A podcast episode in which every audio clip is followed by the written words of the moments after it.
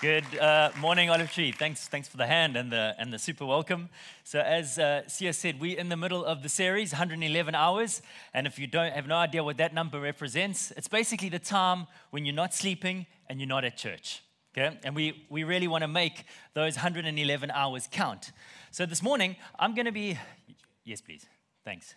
Um, when I get nervous, I sit. Uh, I'm going to be talking about um, our, our work and making those 111 hours count in our work. Now, when I say work, I don't necessarily mean exchanging your skills and your talents for an income, because not everyone does that. So, eh, work for you could be a full time staying at home parent, which I think is the hardest job in the world. Um, after lockdown, I realized that. Um, that could be you. Uh, you could be a student, a, you could be at university, or a scholar, a learner. You could be um, retired, or you could be a volunteer somewhere. So I don't want anyone to feel excluded when I say the word work. I want everyone to feel that there's something that you can kind of extract out of this. Um, so while preparing, I thought about my work journey, and uh, I've done some really crazy things in order to generate an income. Um, I worked at a Wimpy on the bluff, nogal. Yeah, you can imagine what stories I could tell you about that. Um, but the memory that stands out the most probably the naughtiest memory. And if you thought I was great before I got up here, it's going to go down a few notches after this story. So, I'm, I'm a, although I'm from the bluff, I'm a stickler for manners. Please and thank you. Very important. So I've served this bunch of guys that were super rude. They were like, give me this and give me that. And no, please, no, thank you. Nicely gave them their food with a smile. Just gobbled it all up. Um, and, and, and, I put up with the rudeness. I thought, oh, I'm going to tolerate this because I know there's a tip coming. Um, oh, evil heart. I told you, my ranking's going down. Eh? Wait, it's going to fall off the cliff now. Um, and then, then they asked for the bill. And I, and I brought them the bills, and now I'm like, yeah, what's my tip going to be? Uh, absolutely zero. I thought, oh, you guys have sat here, you've stuffed your face full of ribs, you've made a mess everywhere, now I'm mull. And now I'm, I, was, I wasn't a believer then, so you, you, can imagine. I'm still bad now, but I mean, then I was even worse. Um, and uh, uh, so they're sitting there, they're carrying on, and then they call me, like, come, come, come, come, come here, give me a finger bowl. Give me a finger bowl. You, you, give me a finger bowl. I thought, ha ha ha ha. Here's an opportunity. And uh, anyone ever heard of a hydro boil? This stuff makes the hottest water I've ever seen. In fact, you put the water in the bowl and the thing is still bubbling. So I thought, check my evil heart. Eh? I filled these finger bowls up with water. with this water from this hydro boil, and now I'm giggling because I know, you know, when you do something naughty, you're giggling. You're like, oh, this is so, so naughty. I put it down there and I bolted, I ran away. And then, like a few minutes later, I peeped around the corner, and, and all of these guys had taken the wet wipes, they've wrapped it around their finger, and they're sitting there holding it. I thought, yes, justice. okay, I've just fallen off the cliff, but uh, when I say work, what comes to mind with your work? Like, do you get up in the morning and you like you like am to go to work? You love the people you work with, you love what you do, and it's really cool. Or do you like have to peel yourself out of bed? And like, oh, it's a grind. I gotta go to work. Or maybe you see your work as just like a temporary measure. Like I'm here just for a short while to build up my CV, and then I'm out of here. I'm gonna move on to greener pastures and I'm out of here. Or perhaps you see your work as like an extraction mechanism. I want to extract as much as I can out of this company to create a security for myself. I'm going to take my rands, I'm going to buy dollars, I'm going to buy pounds, I'm going to buy euros, I'm going to buy Bitcoin or, or whatever because, because I want to create security. So I use my work to create a security for myself. Or maybe you are stressing about your work um, you're trying to find a job, or, or maybe you're worried about AR. I mean, I was with some mates last night and we were talking about this, what's that thing? Chat, BTC, BT, chat, what that thing? And uh, Mark was saying that this thing can do the Harvard medical exam. It's some AR thing. You punch in the Harvard questionnaire, 100%. And then I thought, yes, like my industry, because I'm in the advice business, is, is moving to robo advice. Like, like, am I still going to have a job?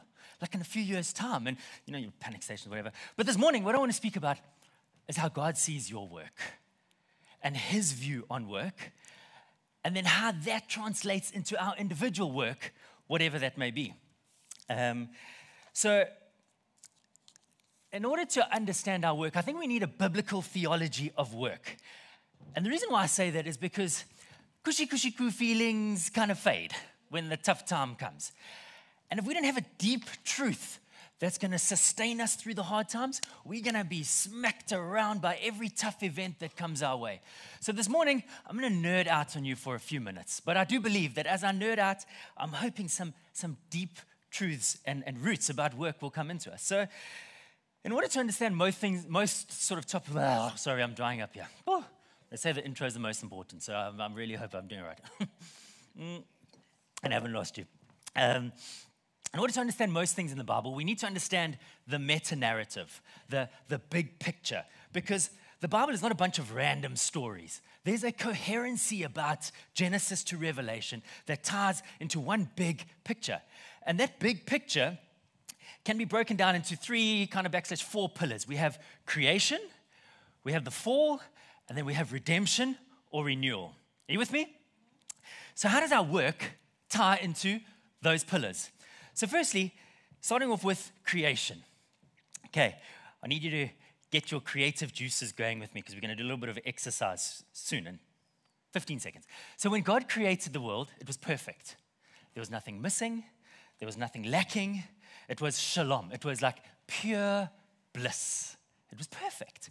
Now, let's pretend you God, okay? you're not, but let's just pretend for about 10 seconds. You God, and you're going to create this paradise, this perfect place what would you put in it?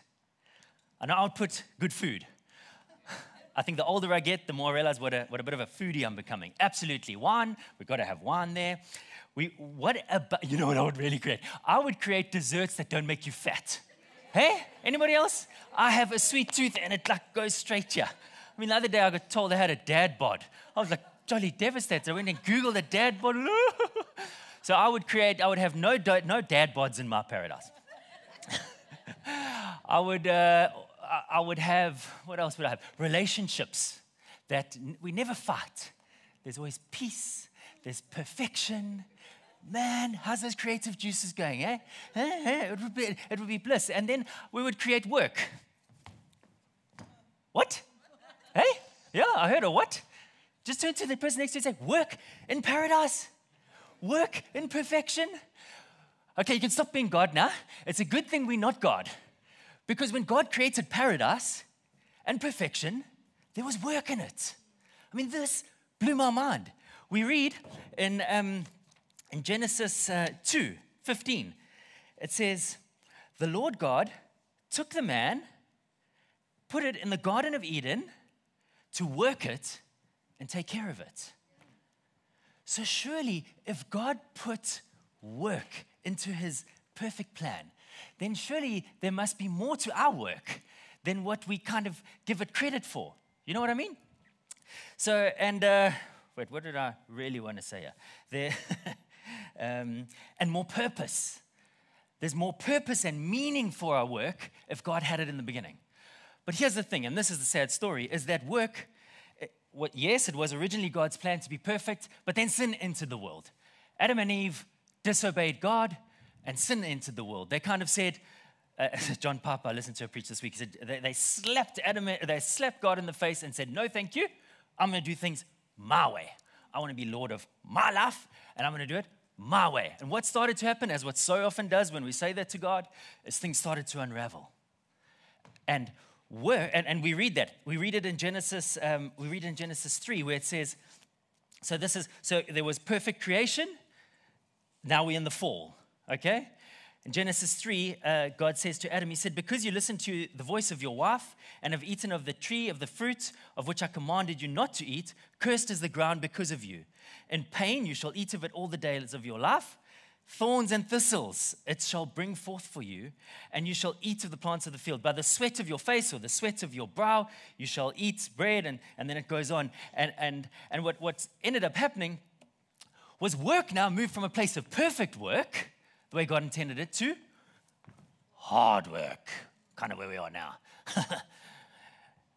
and what started to happen is things began to unravel.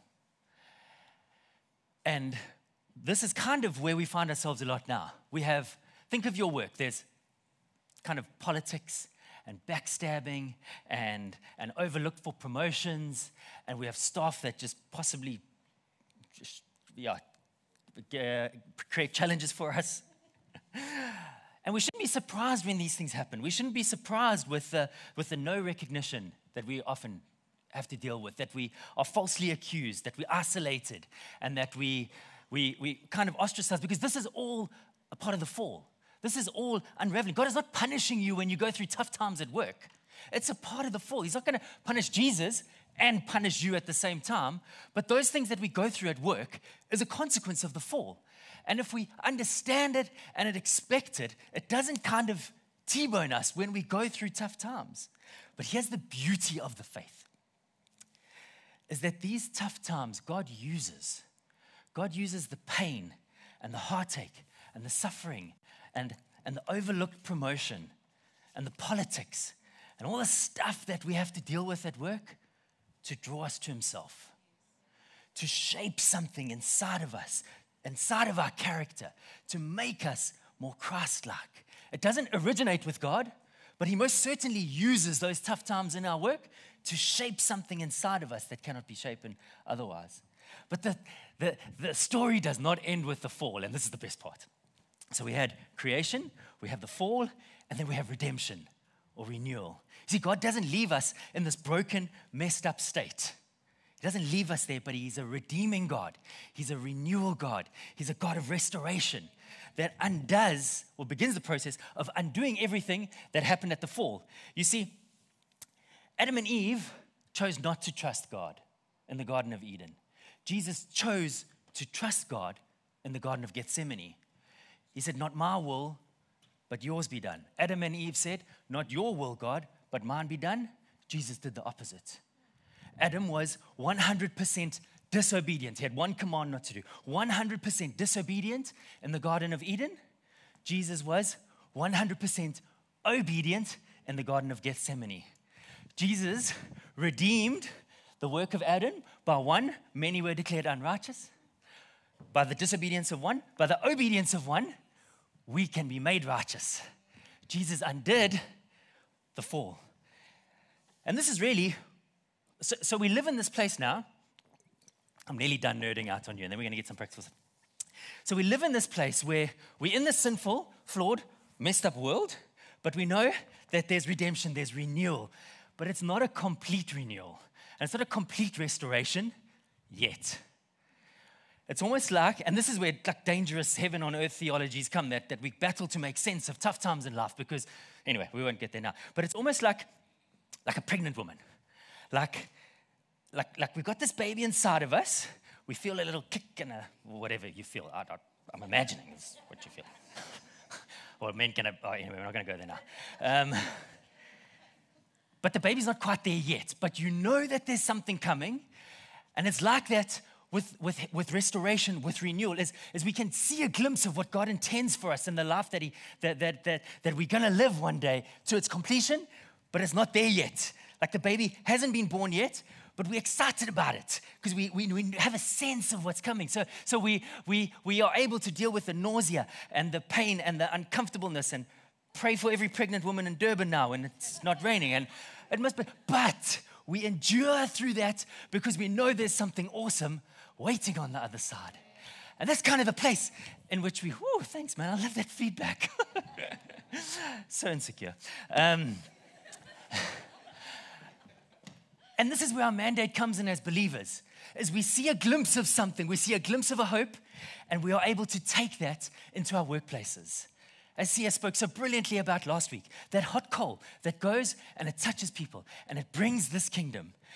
And this is the key, guys, in a normal way, not in a weird dingbat way, in a normal way as we go about our work as believers. So, so, so what do we do? We, we change the culture of the places that God strategically puts us in. Because you, you may have a colleague going through a tough time. We don't like, oh, sis, how could you do that? Oh, I'll pray for you. Uh, no, we come alongside that person. And, and if they are going through, um, if they need comfort, we talk about a God who comforts. They, maybe they've lost a loved one, we talk about a God who, who, who, who comforts. They, they're perhaps going through a tough time financially. We talk about a, a God who provides. They might be going, they might be brokenhearted. And we speak about a God who can heal your heart. in a normal way, not in a Anyway, I'm not going to go down that route. You can see I'm a practical oak, and Jesus was practical, and he was re- anyway. Okay, sorry, I'm really going off my notes here. This is why I need notes. And we show the love of God to people. We don't treat people as projects. Man, no one wants to be a project. But God uses you, touch, little, I'm a little hot cold. I'm going to touch you here. I'm going to touch you there. I'm going to touch you there. And you know, here's the thing. Do you know what? Often we don't see the results.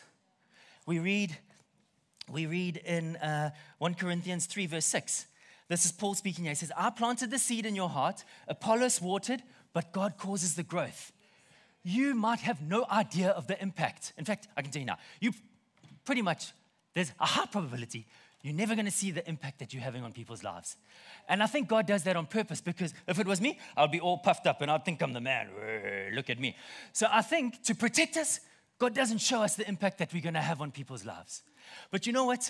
I want to water. I want to water. I want to water. I want to water. And maybe I'll have a harvest. And woohoo, maybe I'll have a harvest. You just think, I mean, how many times have we heard stories of, of I've been working on this guide work for 20 years. He goes to coffee with some amazing person, Bevan. And, and suddenly Bevan shares the gospel with him. This gets crosses the line of faith, and Bevan's the hero. But no, he's not really. He's a great guy. But but you don't know what you're going to be. We've got to be so content whether we are planters or harvesters or whatever, but God causes the growth. But He's going to use us. I mean, I think I remember almost every single person who shared the gospel with me. Not one of them know that I crossed the line of faith. But they had an, in, they sowed a seed. Guys, sow the seed. Okay, done. Am I nearly done? Yes, I'm done nerding out on you. Okay, let's talk practically. okay, let's talk practically. How can we practically implement this in our workplace? Colossians 3 23 says, Whatever you do, work heartily for the Lord. Sorry, whatever you do, work heartily as for the Lord, not for men, knowing that from the Lord you will receive an inheritance as your word, as your reward.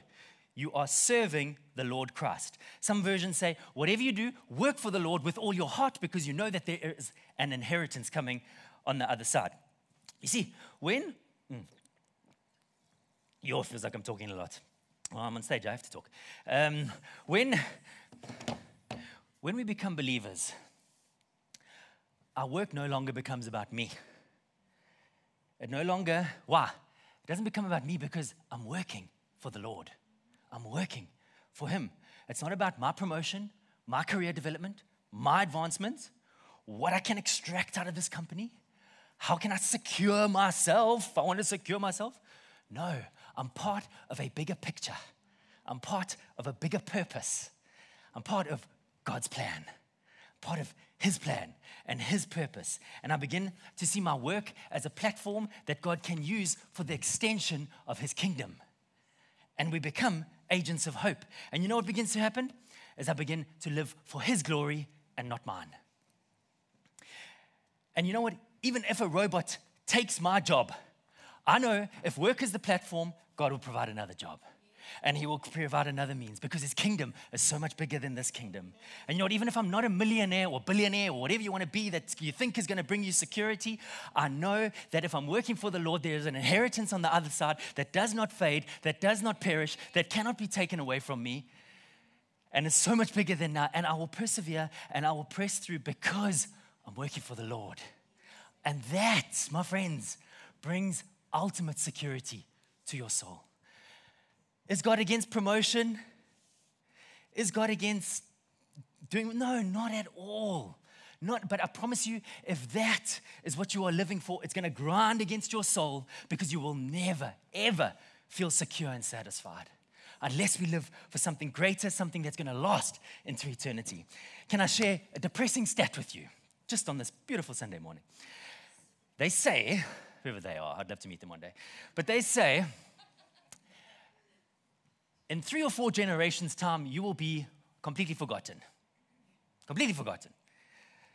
This is why rich people want to build hospitals and uh, have roads named after them and cities named after them and universities named after them and because there's something inside of us that wants to live and make our lives count for more than just the here and now think about your grandparents or think about your parents okay so i've got me- obviously memories of my parents, my grandparents, yeah, my great grandparents. I, I knew very one or two little memories of one of three of them.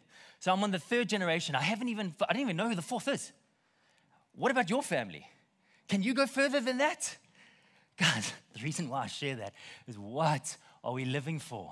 Are we living and working for a kingdom which in three or four generations is going to be completely forgotten? Or do you want to invest in an eternal kingdom that is never going to fade away, that is going to last forever? Yes! so, let's get into some nitty gritty and see what work did Jesus do and what can we learn from that? Have you ever thought about this? What did Jesus come as? Did he come as a philosopher? I've got all the answers for life. Look at me, I'm here, just make space, here I come. Or, or this like guru that, that, you know, like some guys, they have these poles on their shoulders and, and they sit on chairs and they kind of like, everyone must clear the way because here they come. Or, uh, or actually, I love World War II. I've been, I watch a lot of World War II documentaries, and, and I look at those parades in Germany where Hitler would come, and there were like millions of people lined up. And there were like these passages, and like Hitler came walking like I'm the man, and then he walked upstairs and stood on his platform and, and shouted like he did. How did Jesus come? None of that. He came, he left a throne of endless glory where he was praised, where he was worshiped, where angels adored him, where they sang, Holy, holy, holy is the Lord God Almighty. He left that and he was born in a manger. Now, I think we've kind of romanticized what a manger is. You know what a manger is? It's a feeding trough, it's a thing that animals ate out of. It's like the king of the universe leaving his throne to be born in a dog's bowl, if we have to just put it in today's context. And you know why he did that? He did that because there is no low that you can go that he cannot redeem. There is no sin of yours that is so low that he cannot redeem. So he came to the lowest of low. He was born in the lowest possible place so that his hand could stretch down to the lowest possible place and redeem you. Whatever it is that you think is unforgivable, and uh, he can redeem and he can forgive, and I'm totally off my notes. Um, and how did he grow up? He grew up as a carpenter, as a laborer, working with his hands. Now, let's get those creative juices going again. Imagine the humanity of Jesus. I can just imagine him working in the workshop there, uh, sweating, oh, excuse me, maybe calluses on his hands, maybe like while he's working on the chair, he got a splinter. Eesh. I can imagine Joseph, he's in the front there on the counter, and he says, Jesus, we got a new order. The, the, the baker, he needs a new chopping board. Jesus, yeah, cool, chopping board. I'm working for my father. I'm working for my father. Let me make this chopping board, make this chopping board. Yeah, yeah. And uh, um, what can we learn from this? What can we learn from the fact that Jesus came as a despised laborer at the time? It wasn't glamorous, guys. A carpenter was not glamorous at the time. The philosophers and the, the oaks that came up with all the other funny stuff, the, the, that, that was glamorous, but Jesus chose not to come as that. See, there's many things we can learn for that. I've only got time for two. The first thing that Jesus, coming as a laborer, what it does is it gives dignity to all work. Every single work. If you are working for the Lord, has dignity. There is nothing that, that can be, if you're working, obviously, if there's like sin and human trafficking and all that stuff, I, am I'm just talking about work. It, it, normal, good, honest work has dignity. Tim Keller says that the cleaner who is created in the image of God, who is precious to God, who, who, who is just as important as the CEO, because without the cleaner, the CEO would die of hygiene, infection, disease. Can you see how, when we're working for the Lord, everything is all tied together and we have no idea of the impact that we are making? And here's the thing it gives dignity to the person performing the job, but it also Uh, uh, if we are not laborers, there's also an onus on us to treat laborers with dignity, with meaning, because they could be working for the Lord. Who are we to look down on other people and the job that they do? I know uh, some, I mean, I read a lot of biographies. I can't remember where I read this. It was either Bill Gates or Warren Buffett or one of these big numzans in the finance world. Whenever they would employ someone, they would meet them in a restaurant and do lunch with them because they would watch and they would see how does this treat person treat the person serving them because that's normally an indication of the character. how much more if we see that person as doing God's work? How much more should we treat them with dignity and respect and with honor because they are working for the Lord? So it works both ways. If you are working in that job, and if you're not working in that job, treat people with dignity because Jesus came as a laborer. My goodness, he could have come as anything else, but he chose to come as a laborer and work with his hands. The second thing, sorry, I just want to make sure I haven't left anything out. Um, the second thing, Jesus coming as a laborer, and I want to really nail this hard, is, is Jesus coming as a carpenter removes the barrier and it shatters the divide between God's work and so called secular work. So we have those who are called, like my good man Sia here, he's called. And then we have the plebs like me who are not called. And we just sit around kind of waiting for our call up papers. What do I do? I'm not in full time ministry. Uh-huh. Can God use me? No, rubbish, demonic from the devil.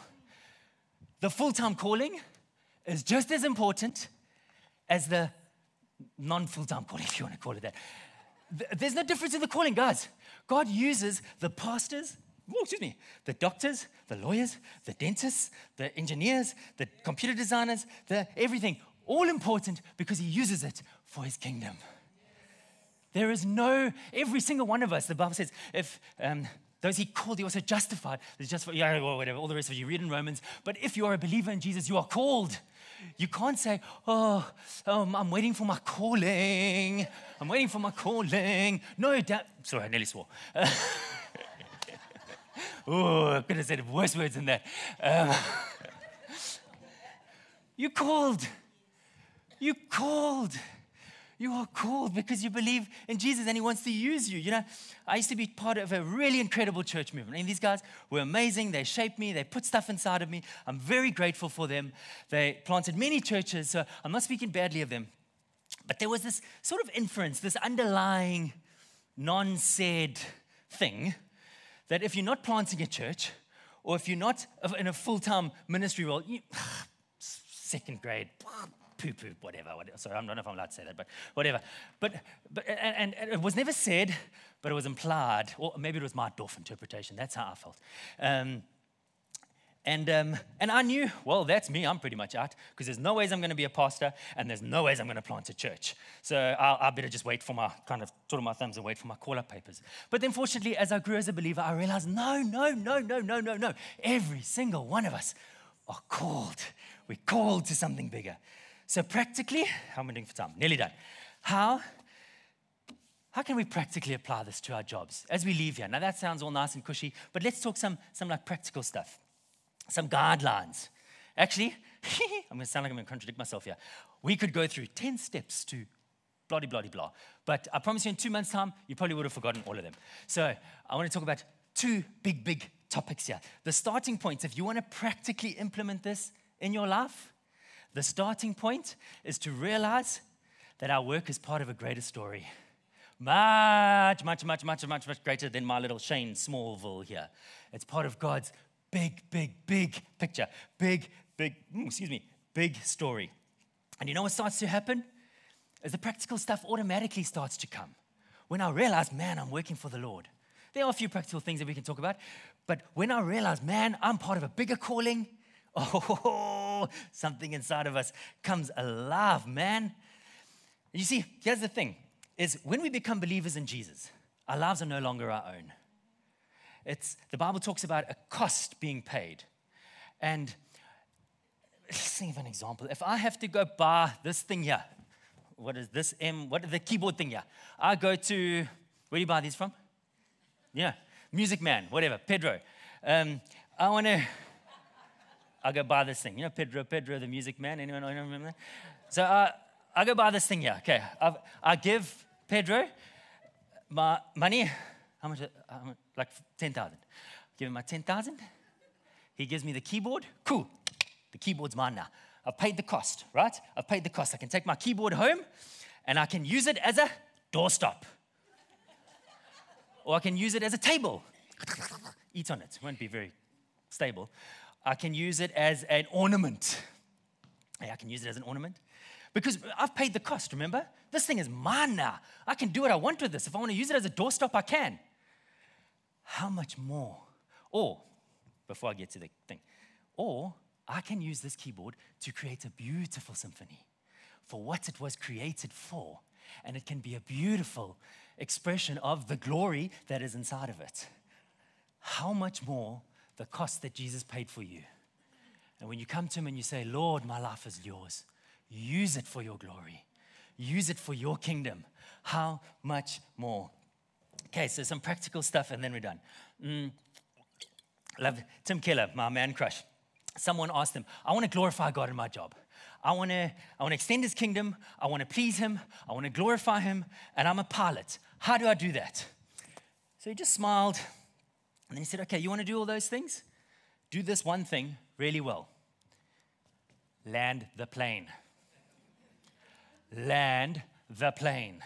Because as we do that, that glorifies God. As we do our jobs to the best of our ability, that glorifies God.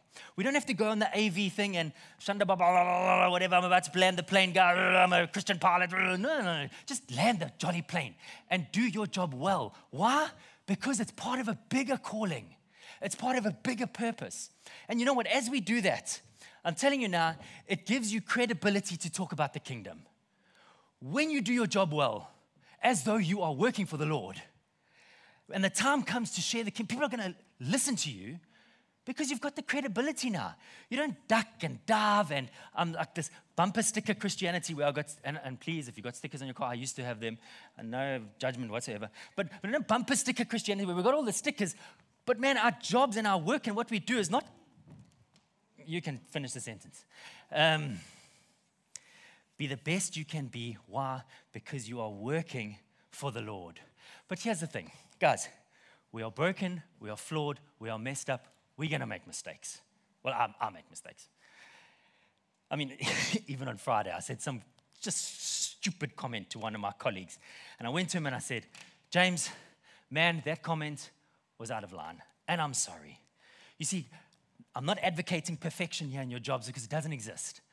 But what I am saying is when we mess up and when we make mistakes, that is an opportunity to bring God's kingdom. So I went to him and I said, This does not line up with what I believe, and I'm sorry. I'm sorry and I ask for your forgiveness. And I'm not the hero in the story. Follow me around for a week, you'll realize I'm no hero. But, but what I'm saying is we can do our jobs well, but even when we drop the ball, also an opportunity for the kingdom. Because you know why? Because we can, we can demonstrate what we celebrate. If we celebrate reconciliation here with our God, we should be demonstrating it with those that we come into contact with. What an opportunity to share the kingdom. We demonstrate what we celebrate. Lastly, John Ortberg speaks about this kind of thinking that we can so, fall, so easily fall into as believers. It's, I want to meet the minimum entrance requirements to get into heaven. Hey, I'm going to say a prayer. I'm going to say that sinner's prayer. And then maybe I'll pop into church on a Sunday, but hey, I'm okay. My sins are forgiven. I've met the minimum entrance requirements to get into heaven. Yeah, you like that? eh? Lies, lies, lies. You know why? Because God has got so much more for you than minimum entrance requirements to get into heaven. Your, God has a plan for your life, He has a purpose for your life. Your life has meaning. Man, you were created before the foundation of the world. When God was creating everything perfect, He saw Ruth, wrote down Ruth's name. He saw Da, Alice, Sandra. He saw, see, who, who else at the back? Inga, Mark, Candace, Bevan. Sorry, I'm fairly new to the church. So I don't know everyone's there. Mark, it's all Mark. Because he, he's got a plan for you. John, Kate, he, he wrote it into creation. Guys, so much more, so much more. God wants to use you to bring about his kingdom, both inside of you to make you more Christ like and to the places in which you find yourself. Amen. Amen. See ya? Do you want to say anything? Done. Cool. Thank you for listening. 33. Cool. Please join us for coffee. Please don't run, rush off. Be that coal that Sia spoke about. Go touch someone new. Go ignite something inside of them and have a great week.